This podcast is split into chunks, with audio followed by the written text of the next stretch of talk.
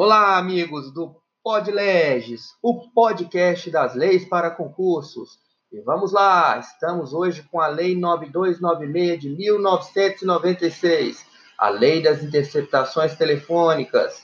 Esta lei teve uma alteração do pacote anticrime de 2019. É importante esse segmento para que você possa se aprofundar e se atualizar com a Lei de Interceptação Telefônica. E vamos lá, artigo 1º. A interceptação de comunicações telefônicas de qualquer natureza para prova e investigação criminal e instrução processual penal observará o disposto nesta lei e dependerá de ordem do juiz competente da ação principal sob segredo de justiça. Parágrafo único. O disposto nessa lei aplica-se à interceptação do fluxo de comunicações em sistemas de informática e telemática. Artigo 2º. Não será admitida a interceptação das comunicações telefônicas quando ocorrer qualquer das seguintes hipóteses. 1. Não houver indícios razoáveis da autoria ou participação em infração penal. 2. A prova puder ser feita por outros meios disponíveis. 3. O fato investigado constituir infração penal punida no máximo com detenção. Parágrafo único. Em qualquer hipótese, deve ser descrita com a clareza a situação objeto da investigação, inclusive com a indicação e qualificação dos investigados, salvo impossibilidade manifesta devidamente justificada. Artigo 3º. A interceptação das comunicações telefônicas poderá ser determinada pelo juiz de ofício ou requerimento 1. Da autoridade policial na investigação criminal. 2. Do representante do Ministério Público na investigação criminal e na instrução processual penal. Artigo 4º.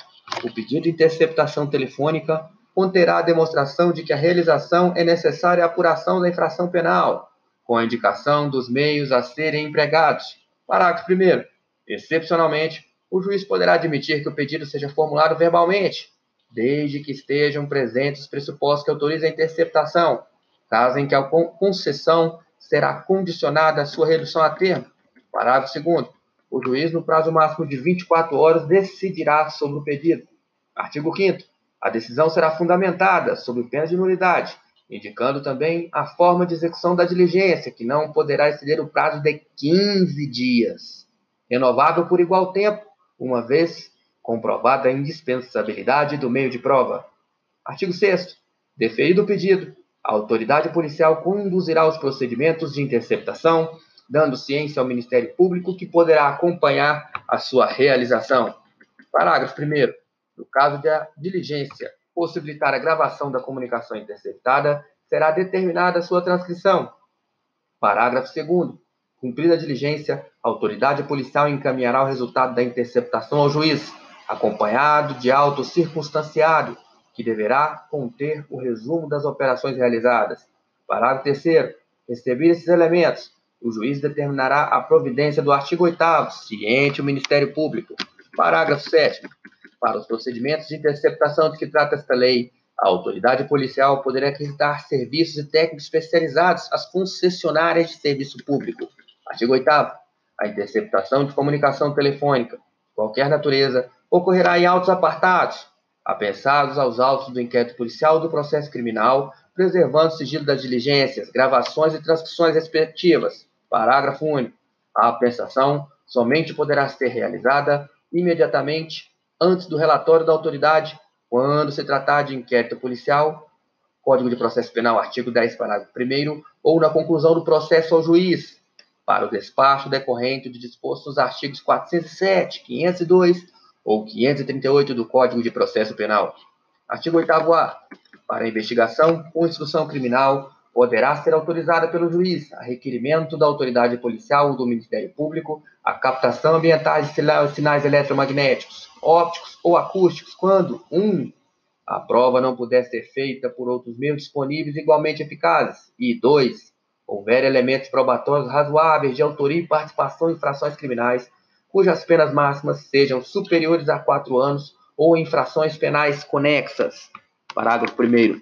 O requerimento deverá descrever circunstanciadamente o local e a forma de instalação do dispositivo da captação ambiental.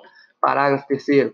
A captação ambiental não poderá exceder o prazo de 15 dias, renovável por decisão judicial por iguais períodos, se comprovada a indispensabilidade do meio de prova e quando presente atividade criminal permanente, habitual ou continuada. Parágrafo 5º. Aplicam-se subsidiariamente à captação ambiental as regras previstas na legislação específica para interceptação telefônica e telemática. Artigo 9º.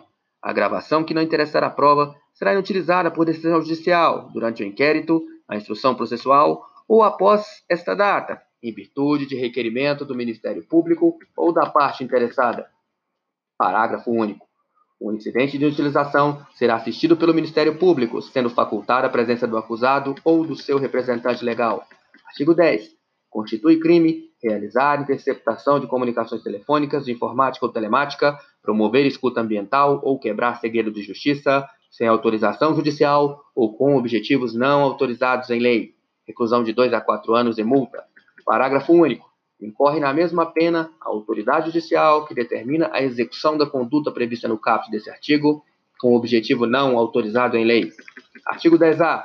Realizar captação ambiental de sinais eletromagnéticos, ópticos ou acústicos para investigação ou instrução criminal, sem autorização judicial, quando essa for exigida. Reclusão de 2 a 4 anos e multa. Parágrafo 1º. Não há crime se a captação é realizada por um dos interlocutores. Parágrafo 2º. A pena será aplicada em dobro ao funcionário público que descumprir determinação de sigilo das investigações que envolva a captação ambiental ou revelar o conteúdo das gravações enquanto mantido o sigilo judicial. Artigo 11.